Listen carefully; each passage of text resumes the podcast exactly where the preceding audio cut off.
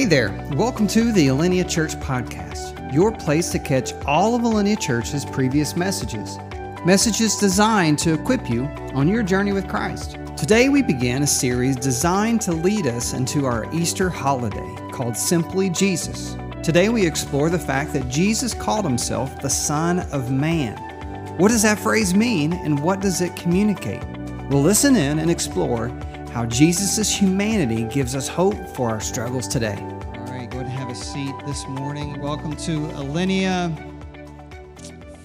I just want to remind you before we begin um, about our Easter opportunity that's coming up in uh, two weeks. Can you all believe that? Easter's going to be here in two weeks. So if, get out there, shop for your Easter outfit.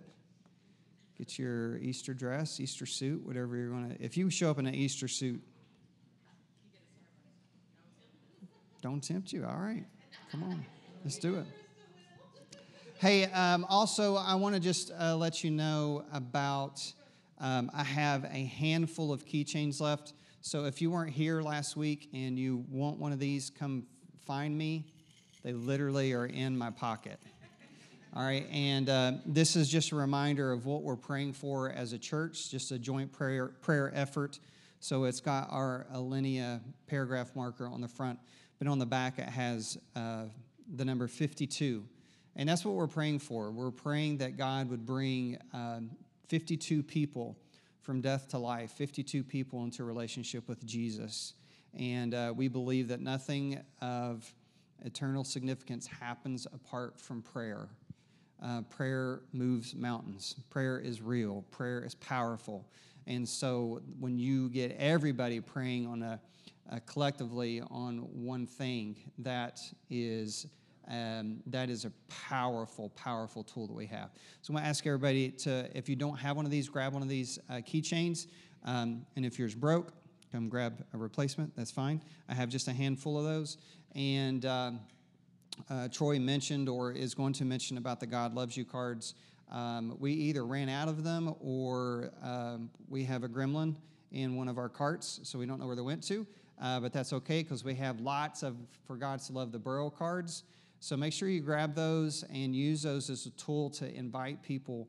Um, when you're at Starbucks, when you are um, at the grocery store, where you're at the gas station, uh, the people that God surrounds you with is not a mistake. I, am telling you, you get aggravated at your neighbor because his crabgrass is growing over onto your manicured lawn and you can't seem to get the line, the, the, the line of delineation to happen there. You've, you've paid for your money on your side and you've got the demilitarized zone like this, like North Korea, South Korea, right? And, uh, but God did not put you there by accident. A lot of you wonder like wow god why am i here? Like I, am not joking. I think 75% of the people that call Alinea home aren't from tennessee. And you may be here in a season where you're wondering why am i here why did god bring me here well one it's the best state on the planet sorry tennessee uh, i love tennessee uh, that's why god called us here to start Alinea church um, you may be wondering why you ended up in that job. You may be wondering why you didn't end up in that job. You may be wondering why you got the promotion or why you didn't get the promotion. God has a reason, all right? David, David wasn't wondering why he wasn't king yet when he was taking care of the sheep. I mean, he was, he was slaying lions and bears, all right? He was, he was honing his craft. He was doing what God called him to. Um, this, none of this is in my notes. But Pay attention to where God has you because He has you there for a reason. All right? And I believe that God has you there for that reason to shine the light on the dark world. And the darker the world is, the brighter the light. And you can do it. Don't let whatever voices inside your head tell you you can't, or that you're not good enough, or you're not holy enough, or you're not perfect enough, or whatever the case may be. You, God has called you for that purpose. You can do it. God has equipped you, okay? And there is this thing, this person, part of the Trinity, the Holy Spirit that's inside of you. And Scripture says, don't worry about what you're going to say because the Holy Spirit will speak for you. All right? So just trust that. I think a lot of what we have to do in our Christian walk is just this simple act of trust. Do we trust what the Bible says? Do we trust that God loves us? Do we trust that God forgave us? Do we trust that God has equipped us? Do we trust that God has given us a spiritual gift? Do we trust that, that God can use us? And the answer to all of those things is yes, yes, yes, yes, and yes. Um, all right. Now, thank you for those, the backpack materials. Um, Laura is going to be uh, collecting those at the end of service. We actually have a we have an outreach banner now. We're all official. We have officially have an outreach department now that we have a banner. Don't don't fool yourself. We always had an outreach department. Um, so she's going to be collecting those and handing uh, those out to the homeless uh, this week. So thank you for that. And last thing I'm going to say before we get into the message. This message is not complete without next week's message. All right? If you listen to this week's message, you're 50% of the way there. You have to come back next week. All right, because there is a part two to this that I don't want you to miss. All right, everybody stand with me as we read God's word uh, and just to honor him and in honor of, of Scripture. It says this in Colossians 1 15 through 20, which is part of your Bible reading. You read this this week if you're sticking with us on your Bible reading. If you haven't, that's okay. You can start now. alineachurch.org forward slash Bible. Um, and I think today we wrapped up Colossians, but this is the beginning of Colossians.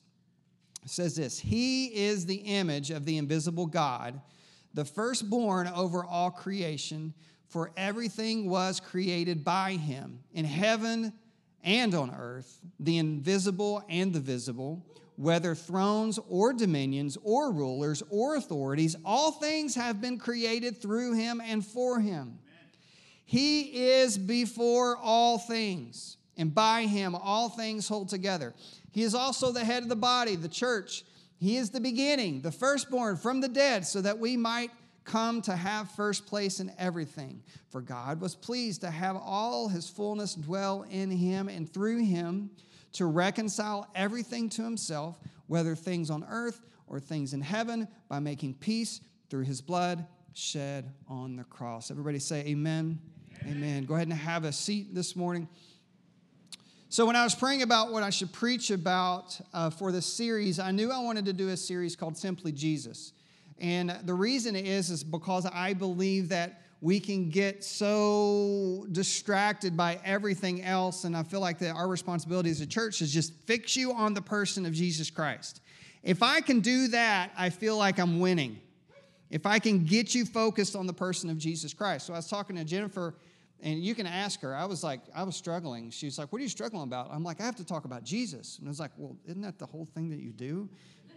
And I'm like, Yeah, but you don't understand. It's like I'm talking about Jesus. Like, how do you? I, I've, we only have 52 weeks a year. I'm trying to do this in a four week four week series. Like, how do you do that? Um, and I came across this passage in John, and a, a light bulb hit, and I knew this is what I want to preach about this first message uh, Jesus is, is on trial, he's being crucified, and it says this Then Jesus came out wearing the crown of thorns and the purple robe, and Pilate said to them, Here is the man. Here is the man. And I wanted to preach to you today uh, simply this message Jesus, the Son of Man. Jesus, the Son of Man. Now, I don't doubt that everyone on this planet agrees that there was this person named Jesus who lived long ago and drastically changed the landscape of history by his teaching. I mean, you, no one can deny that. I think 100% of the people can look at historical records, can look at uh, historical documents, and know that there was this person, Jesus. But it wasn't just what he said that changed the world, it was what he did and who he was that radically changed the world and changed me. Because Jesus wasn't just a good teacher, he wasn't just a good prophet. If you have read the Chronicles of Narnia or you've watched the, the you know, the Lion, Witch, and the Wardrobe, war, war, war, help me out now. Thank you. Thank you. I want to have an interpreter up here. Half the time I feel I need that. Um, the author of that was C.S. Lewis. Okay? And C.S. Lewis said, You cannot look at the person of Jesus Christ and just believe that the person of Jesus Christ was a good teacher, a good moral teacher, a good prophet. You can't do that because it means that if you look at Jesus' teachings, he was either a liar, he was a lunatic, or he was exactly who he said he was. Because you can't look at the teachings of Jesus and think that he was just a good teacher because he called himself the Son of God. He said, I have the power to forgive sins. He said, I have the power to tear down this temple and rebuild it in three days. So either he is a liar because that wasn't true, or he did all of those things and he is exactly who he said he was, or he was a lunatic. A lunatic in the fact that he said, I am the Son of God. And he wasn't, but he really, really thought he was. And instead, he should have been in an insane asylum. So it's either he's a liar, a lunatic, or option number three this is the position I take he was exactly who he said he was. He was the Son of God. He was born of a virgin. He came to take away the sins of the world. And I, I had to say this because I saw this this week and it's really, really bugging me. Please do not get your theology from TikTok. There is this, there's a guy on there that it got shared and he was like, uh, uh, Is Jesus the only way to heaven? And I want to tell you that he is not the only way to heaven. That if you just simply follow the principles of Jesus, then it doesn't matter if you're this or that, you can get to heaven. And I'm like, how do you call yourself a pastor? Jesus said, I am the way, the truth, and the life. I'm not a way, I'm not a truth, I am not a life, I am the way, I am the truth, I am the life. So please, love social media. It's great. Get to see all your pretty pictures and, and you get to see your cats and get to see your vacation and your waterfalls and I get to see all the pictures of your food and it's all great. But it is not the ideal location to understand theology. Saw another person on there who's a Christian. I believe he's a Christian. I believe he's. I believe he believes that Jesus is the Son of God. I believe all those things. But he he calls himself a prophet, and he is throwing out every sort of prophecy left and right. Now you know what they did in the Old Testament if you were a false prophet. There was accountability there. There are so many prophets nowadays that have no accountability. You can just say whatever you want to. You got 900,000 followers. I believe someday, some, I believe someone today is going to overcome depression. Odds are pretty good. 900,000 followers that that's going to happen. Sorry, just it burns my bubble.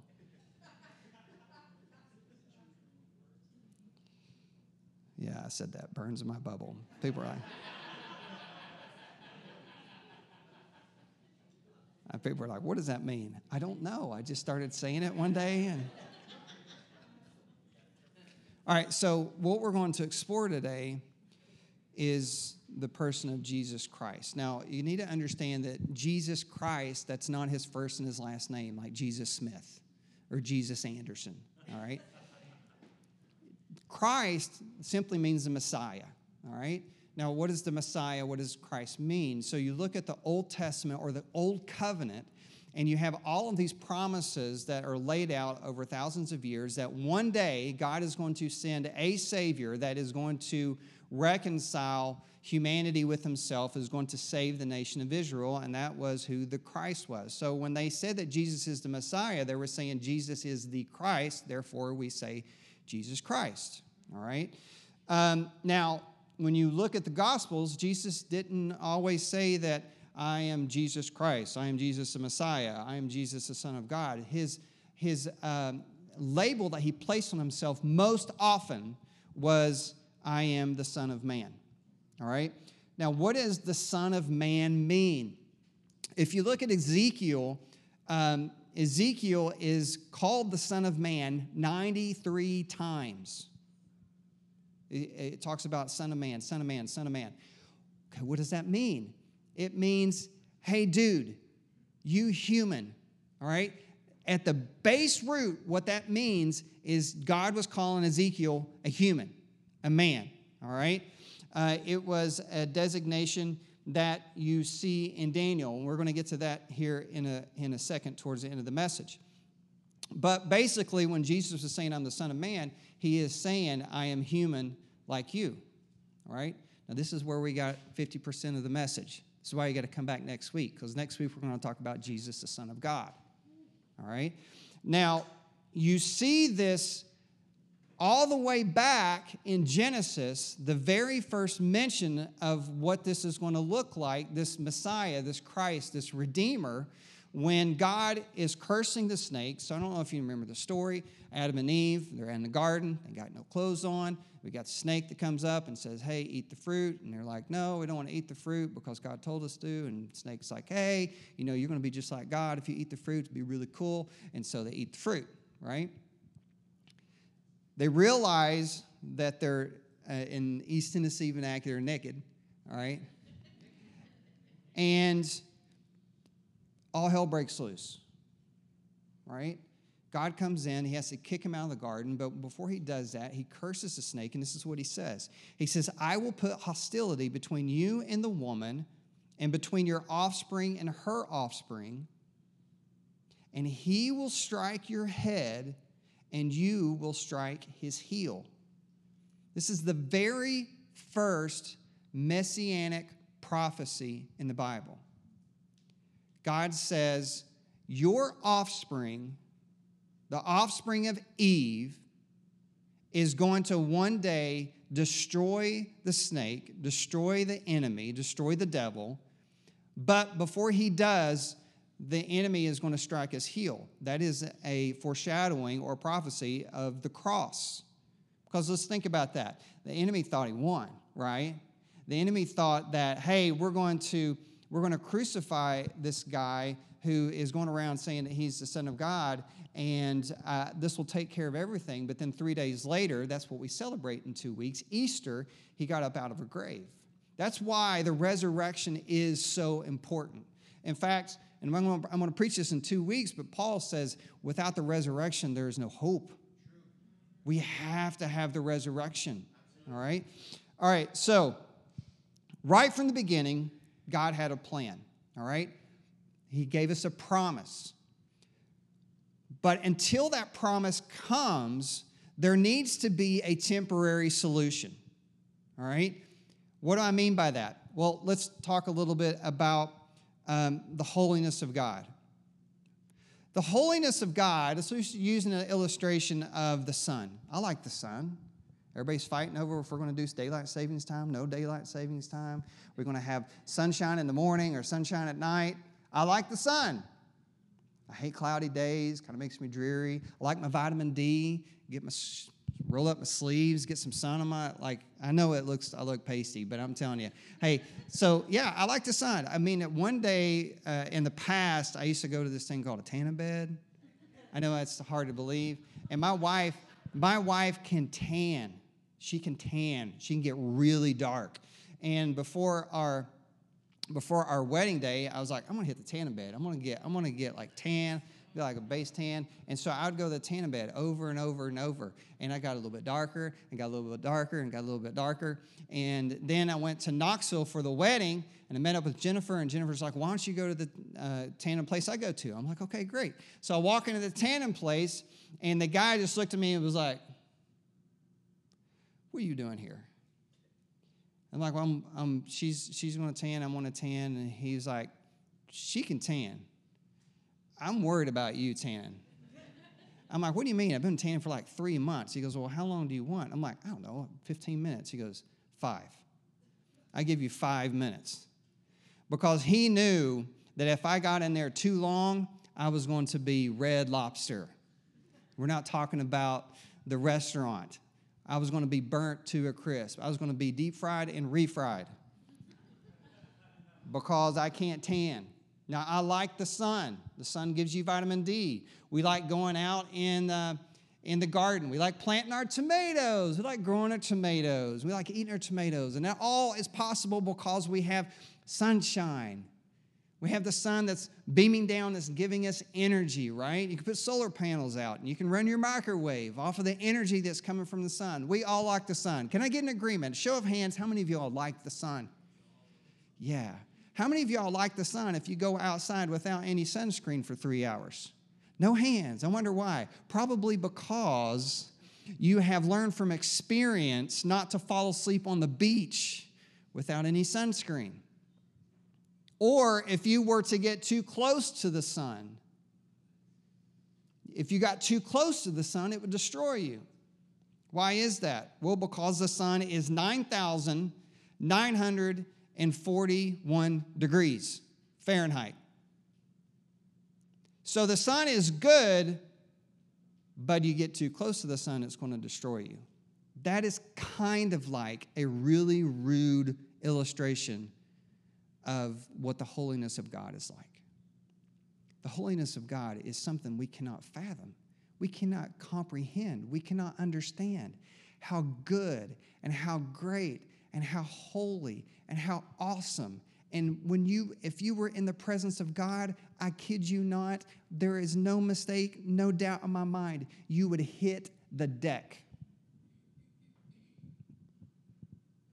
The, talk about the fear of God, the power that created the universe, the power that spun the stars into the sky, the power that put the solar system out there, whether you think there's eight planets or nine, the power that put that all out there.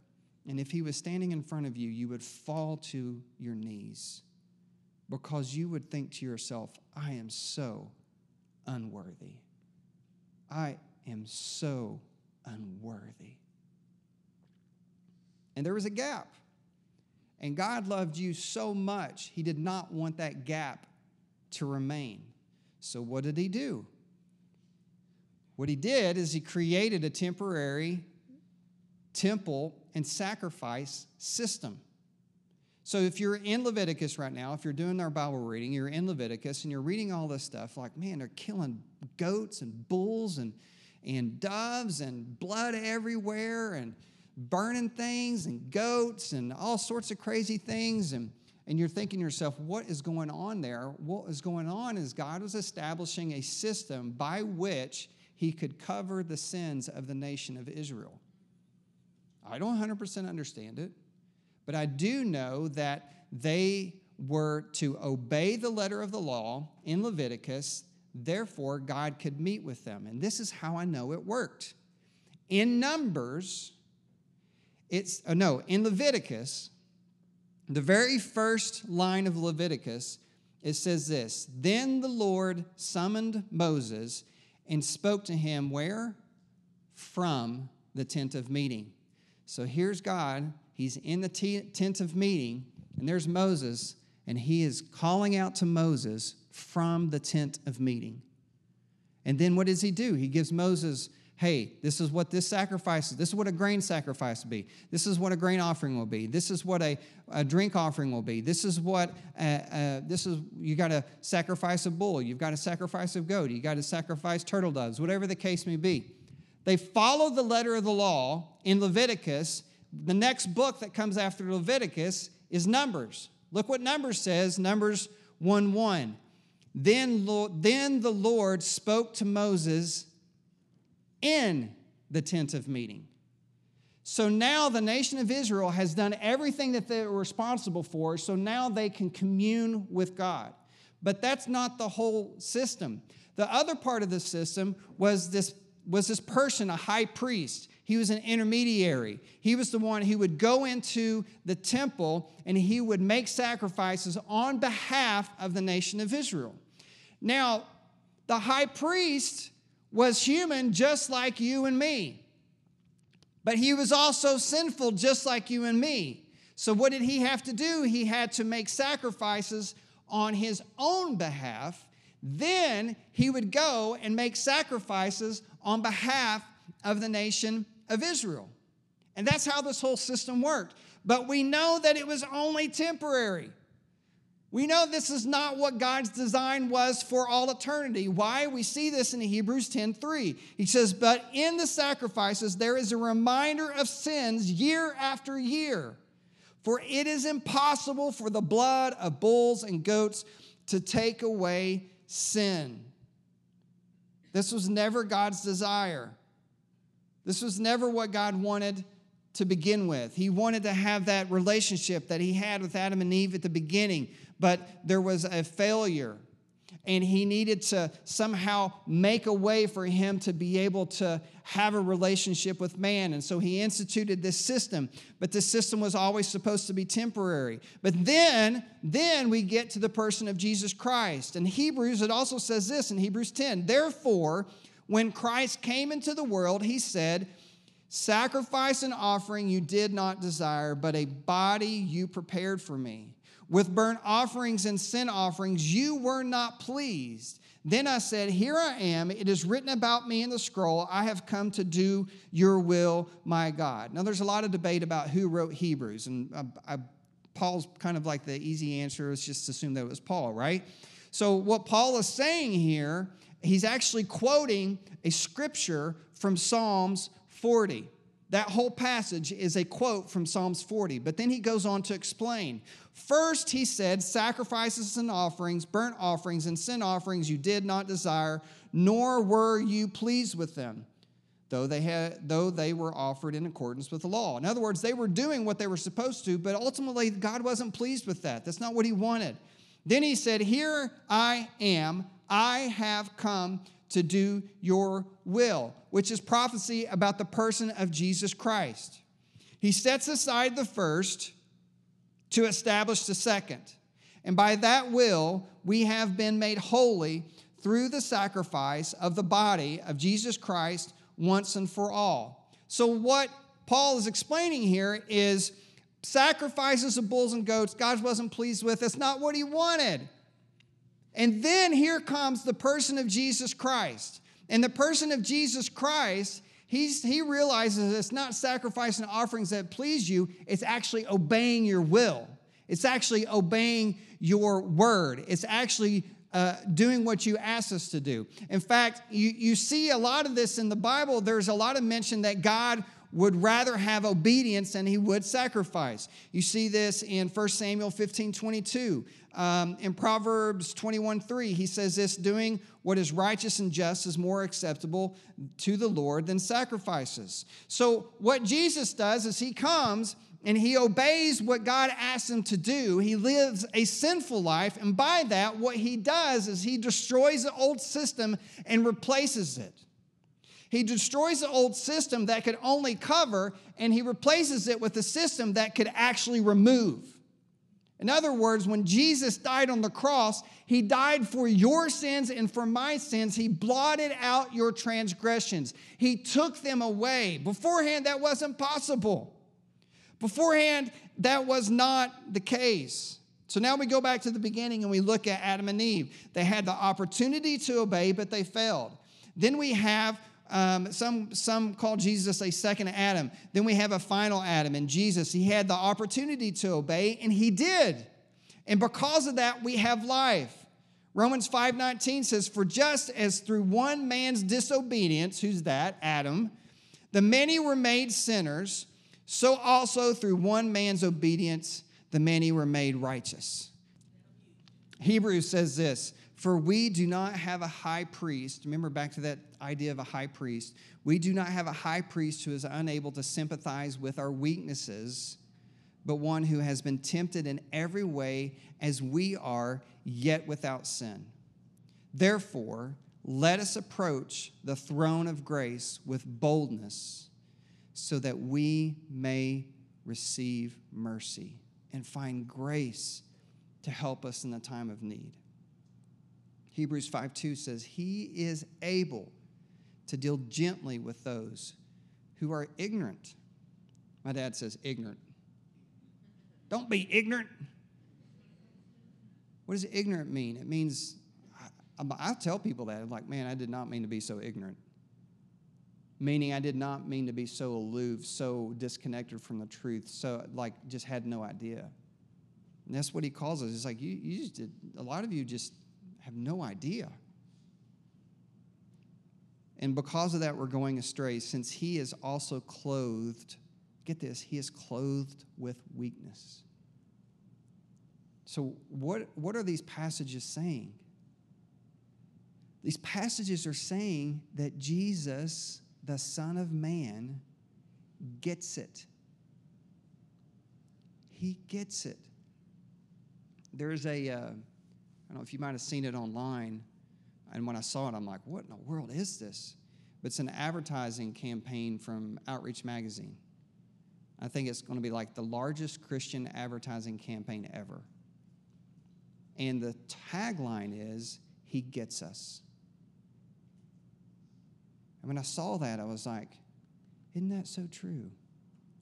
Jesus, the Son of Man, who can identify with our weaknesses, gets us.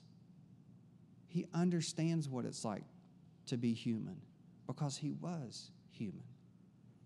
He understands what it's like to have to figure out your bills because he's had to figure out his bills. He understands the struggles of this world. And because he gets it, this is the other part of the promise, we should readily and boldly approach the throne of grace for forgiveness. It says, go boldly before the throne. And that's not like walking up in there, hey, what's up, boldly, yeah. that, is, that is saying boldly in the sense of confidence. I have confidence that because Jesus died for me, I can go to him and receive forgiveness. I know that because who Jesus is, and because I can trust the scriptures, and because I can trust God's heart, I can boldly or courageously or confidently walk in there and go, God, I need your forgiveness. Not, oh God, I hope you forgive me. I hope you forgive me. I'm just, you know, what's that for him? I'm just but a worm. Just but a worm. No, Jesus is like, will you please stand up? And when you walk in and know that I have already, all of that thousands of years of blood spilt and sacrificial system and over and over. You had to do it every year. Every year. This is what I love. Every year, and it was a rem- reminder of the sin that you had done. And Jesus says, No, I'm the new system, and I want you to come in boldly confidently, courageously, because you know I'm going to forgive you. And not forgive you in such a way that, oh, it's April 3rd. Need to remind you of how sinful you are. April 3rd, 2023. It's time to remind you how sinful you are. April 3rd, 2024, every year, I got to remind you how rotten and sinful you are. Do you need a reminder of how messed up we are? Jesus says, I take your sin and I throw it as far as the east is from the west because I love you that much. Are we sinful? Absolutely. Is it my responsibility to shine a light on things that are unrighteous and sinful? Absolutely. Does Paul do that? Absolutely. But when Jesus gets a hold of you, when Jesus gets a hold of you and you repent and you turn from your worldview to his worldview, it's over. He says, I love you. I, why wouldn't I forgive you? I taught my disciples to forgive you. I taught my disciples that they were like, Well, how many times should we forgive? Seven times? 70 times? He says, 70 times 70, or something like that. What he was saying was a lot. He wasn't saying, pull out your calculator and figure out what seven times seven. He was saying a lot. And how many times has, have I had to go before the throne room and go, man, God, I've, I've messed up. But isn't, what, isn't this what God said He wanted to do? He says this For even the Son of Man, there's our phrase, the Son of Man did not come to be served, but to serve and to give his life as a ransom for many. That's what he said. It's like, hey, here is the Son of God, which we're going to talk about next week, which should make your head explode when you think about it in that context. The Son of God squeezing himself into a little baby suit and walking among us and living a sin, sinless life. And as we learned a couple weeks ago in Philippians, he humbled himself even to the point of death, death on a cross. I believe that you are you are never more like the Son of Man than when you're serving. That's why I value serving so much in this house. That's why I want you to serve. That's why, if you're not on a serving team, I want you to be a part of that. Why? Because you are emulating who Jesus is the Son of Man. Uh, Troy talked about uh, Discovery 101 today. It's when you can find out who we are as a church, you can find out our story, you can find out our mission, our vision. Next week is Serving 201. That's where you can say, All right, I want to do it. I want to join a team. I want to serve. I want to be a part of this. And you get to learn how God has created you and how God has crafted you and what your spiritual gifts are and what your talents and your experience and how God wants to use all that stuff that you came out of and He wants to use it for His glory that it's not all a waste. And that's why I believe that you're never more like the Son of Man than when you serve. That's why I always say that you're never more like the Son of, Son of God than when you give, because it says, For God so loved the world that he gave. That's why we talk about generosity here so much because I want you to be like that. Yes, I want you to tithe. I absolutely want you to tithe. Tithe. What is tithing? Tithing is you look at your gross income, you calculate 10%, and you give that back to God. I want everybody to do that. I believe that is a, a huge step of obedience in any believer's life. But I also want us to have a church where people experience our generosity. And that's not by us doing book bags for the homeless. That's part of it, yes. But that is also getting into you a teaching where you walk into Waffle House and you get it smothered, covered, and shredded, and whatever it is. And you you have your your waffle and before you have your meal, you, you look at the waitress and you say, Hey, me and my wife are about to pray for our meal. And we want to ask you, is there anything we can pray for you about? I guarantee you they're going to give you something. I guarantee you. We did that for one lady one time, and she said, I really want to get pregnant. I was like, dang, that got heavy real fast. You know what? Three months later, she tracked us down and wrote us a letter, and she said, I'm pregnant. That when you sign the check, you don't leave 15% or 20%. Don't think 20% you're being generous. Think 20% you're just, you're right there. Be stupid. Be, that's, that's the kind of generosity. When you say, when you see that we're generous out here as a church, that's our values I'm not just talking about tithing, I'm talking about being generous in the world. Man, I hope we get one of those Alinea people at my table because they're good tippers. That's my heart. That's the vision I have for this church is that we we are so What's David say? He says, I want to be undignified.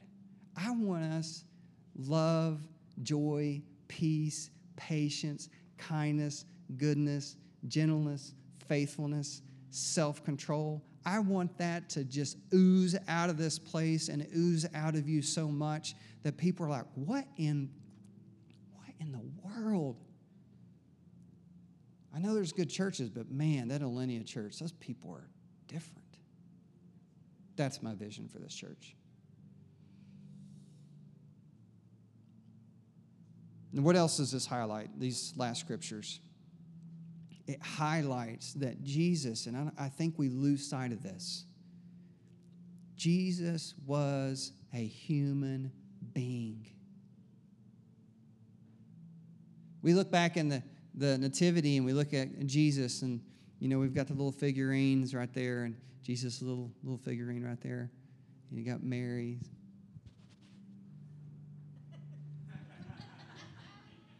Look at Joseph, the staff. And we don't we don't think about all the animal dung that was there in the manger. We don't think about every time she laid Jesus down, finally get him down for his nap, the stupid screaming goat over here wouldn't shut up. we don't think about he was a human being. He had, he had diapers. He was a human being. He, he had to learn how to walk. He was Mary's baby boy, and they freaked out when they lost him for a few days. For a few days. That he was a human being. His stomach grumbled when he was hungry. He was a human being that he would get tired at the end of the day when he continually poured himself out. That he was a human being that he would get hot outside and crave a drink, that he was a human being that his feet would hurt when he would walk a long time, that he was a human, human being that I bet he laughed at jokes. Why do I think that? Because he also cried at sorrow that he was a human being, that he felt pain, that he felt disappointment, that he felt betrayal, that he felt loss. He was like you and I, yet he was without sin. And we need to know that he identifies with us because he made himself one of us. But he died, he rose again, and that's not the end of the story. In our final verse, and I close. And suddenly, one like a son of man was coming with the clouds of heaven. He approached the Ancient of Days and was escorted before him. He was given dominion and glory and a kingdom so that those of every people and every nation and language should serve him. His dominion is an everlasting dominion that will not pass away, and his kingdom is one that will not be destroyed, meaning he's here to stay. He did it once and for all. When he was on the cross, he said, It is finished. What I have come to do is taken care of that he who knew no sin became sin for us, so that the old covenant could be done away with and a new covenant would come, that Jesus would fulfill. He said that I would fulfill every letter of the law. And for us, we need to have hope that we can go into the throne room boldly, courageously, bravely, knowing that we will receive forgiveness. Because the Son of Man, Jesus, the Son of Man, has come and he has conquered. Would you pray with me? God, we love you. We worship you. We thank you for your goodness to us. We thank you that you died for us. We thank you that you made yourself, you humbled yourself all the way to the point of a man, to the point of dying on the cross to the point of suffering for us so that we could be reconciled. And as we close, just remaining heads bowed and eyes closed, if you have never received Christ, you've never begun a relationship with Him, or you feel like that maybe that's, I need that. I need to go back before the throne room and receive forgiveness because I have strayed and I want to get back on track. Would you raise your hand for me so I can pray for you? Thank you. Thank you. All right. God, we love you. We want to pray for these people that want to return to you and want to follow you. And we can do that. Just ask everybody to just repeat these words out loud. And we do this for the sake of those who are praying it for the first time. And just say, Dear Jesus, I love you. I want to return to you. I want to follow you. I need your forgiveness. I need your mercy. I believe that you died on the cross for me. I believe you rose again three days later. Send your spirit inside of me. Make me a new creation. I repent from my ways and turn to you. In your name we pray. Amen. Thank you for tuning in today. If you prayed to receive Christ at the end of that message, would you let us know? We would love to put a free gift in your hand and some resources to help you on this new journey with Jesus. Just go to alineachurch.org forward slash connect and fill out the short form. If you would like to partner with this ministry, you can do so by going to alineachurch.org forward slash give. There you can make an easy tax deductible gift to further the reach of the gospel through Alinea Church. Would you also pray about becoming a monthly partner through your financial giving? Our site makes it easy to set up a recurring schedule. Our prayer is that we are able to begin video recording these messages in the 2022 year, and your giving will help make that possible. Please take a moment to share this message, subscribe, like, and comment wherever you get your regular diet of podcasts. It helps us by getting the word out about what God is doing here in Middle Tennessee. If you don't yet have a church home and you live in the Murfreesboro area, we would love to host you for Easter at Alinea, April 17th, 10 a.m., meeting at Oakland Middle School. Remember, God sees you, He loves you, and He wants the best for you. God bless.